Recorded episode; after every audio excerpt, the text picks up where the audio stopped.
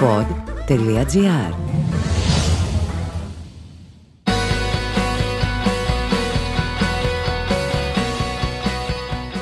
Ο Νίκος Παπάς, ο μπασκετμπολίστας, όχι ο πολιτικός, είναι ένας ωραίος τύπος και γαμώ τα παιδιά που λένε στην πιάτσα. Δεν νομίζω βέβαια ότι θα συμφωνούσαν μαζί του όλοι οι προπονητές που είχε κατά καιρούς, αλλά τέλος πάντων είναι ένα δημόσιο πρόσωπο που έχει διακριτό στίγμα και μία τη συμβατικότητα που συχνά τον καθιστά συμπαθή. Είναι συμπαθής. Μόνο και μόνο η απόφασή του να δωρήσει τις αποδοχές τους στις καθαρίστρες του ΆΚΑ είναι αρκετή για να του δώσει μια θέση στην καρδιά σου. Το ίδιο ισχύει και για το γήπεδο μπάσκετ στις φυλακές του Κορυδαλού που χρηματοδότησε ο ίδιος. Δεν είναι και λίγο αυτό που έκανε. Αν δεν συμπλήρωνε βέβαια ότι έχει εκεί μέσα φιλαράκια που κρατούνται για τρομοκρατικές ενέργειες, θα ήταν καλύτερο για το δημόσιο προφίλ που προσπαθεί να χτίσει. Αυτός ο ωραίος τύπος λοιπόν, ένα καλό και ελαφρώς ιδιόρυθμο παιδί, θα υποστηριχθεί από το ΣΥΡΙΖΑ για το Δήμο Αθηναίων. Εδώ που τα λέμε ήταν πολύ μεγάλη ανάγκη να βρεθεί κάποιος με παναθηναϊκό πρόσημο για το Δήμο Αθηναίων. Από τη στιγμή που ο Μπακογιάννης προχωράει το έργο του βοτανικού, έπρεπε η απάντηση να έχει και αυτή πάνω της ένα τριφύλι.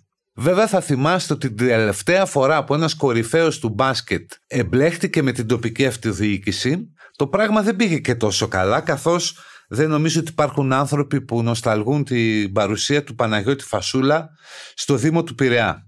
Ενδεχομένως βέβαια ο παπάς να έχει κρυφές διοικητικές ικανότητες, να έχει ένα συγκροτημένο όραμα και σενάριο για την πόλη, αν και ελπίζω να έχει κάτι παραπάνω από τις ατάκες για ανθρώπινη πόλη και μια πόλη φιλική προς όλους.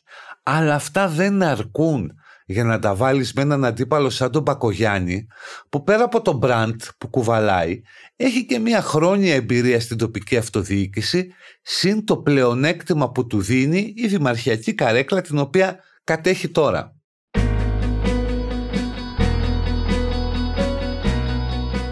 Και έτσι λοιπόν κάθεσαι και εσύ να αναρωτηθείς, ενδεχομένως αν είσαι και ψηφοφόρος του ΣΥΡΙΖΑ, αν αυτή η επιλογή εξυπηρετεί πραγματικά και το κόμμα και την πόλη.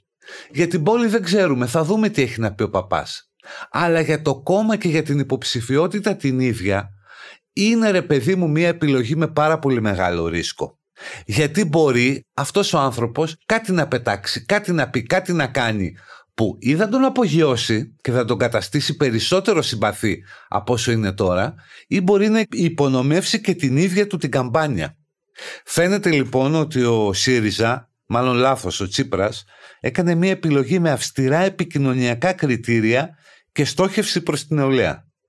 Ο παπάς θα κάνει θόρυβο, θα δώσει ωραίους τίτλους και ατάκες, θα ακουστούν και θα γίνουν ενδιαφέροντα πράγματα σε υποβαθμισμένες περιοχές της Αθήνας. Μπορεί όμως να κερδίσει τον Μπακογιάννη. αυτό είναι εξαιρετικά δύσκολο, διότι η Αθήνα είναι κατά βάση μια συντηρητική πόλη και δεν αποφασίζει κατά βάση ο λαός, κυρίως περνάει τη γραμμή του το κολονάκι. Οπότε λοιπόν θα έχουμε μια πολύ ενδιαφέρουσα μάχη στο Δήμο Αθηναίων. Εγώ προσωπικά πιστεύω ότι ο Μπακογιάννης θα κερδίσει εύκολα ή δύσκολα και μάλιστα δεν θα μπούμε και στην κουβέντα για το αν ήταν καλός ή κακός δήμαρχος, καθώς έτσι όπως διαμορφώνεται το σκηνικό θα έχει μεγάλη διαφορά αναγνωρισιμότητας, προβολής αλλά και διοικητικού πολιτικού κύρους από το βασικό του αντίπαλο. Τώρα θα μου πείτε, αφού είναι έτσι ρε μεγάλε, γιατί ο Τσίπρας έκανε αυτή την επιλογή; Πιστεύω την έκανε επειδή θεωρεί ούτως ή άλλως το Δήμο Αθηναίων χαμένη υπόθεση. Οπότε σου λέει ας κάνω το απονενοημένο και όπου βγει. Για να δούμε που θα βγει.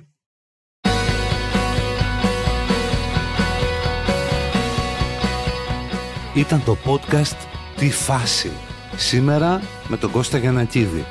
Στους ήχους ήταν ο Μάριος Πλασκασοβίτης. Τι φάση, ειδήσεις και δηλώσεις που προκαλούν τον προβληματισμό, το γέλιο ή και τον θυμό μας – μια προσωπική ματιά στην επικαιρότητα με την υπογραφή των ανθρώπων του pod.gr.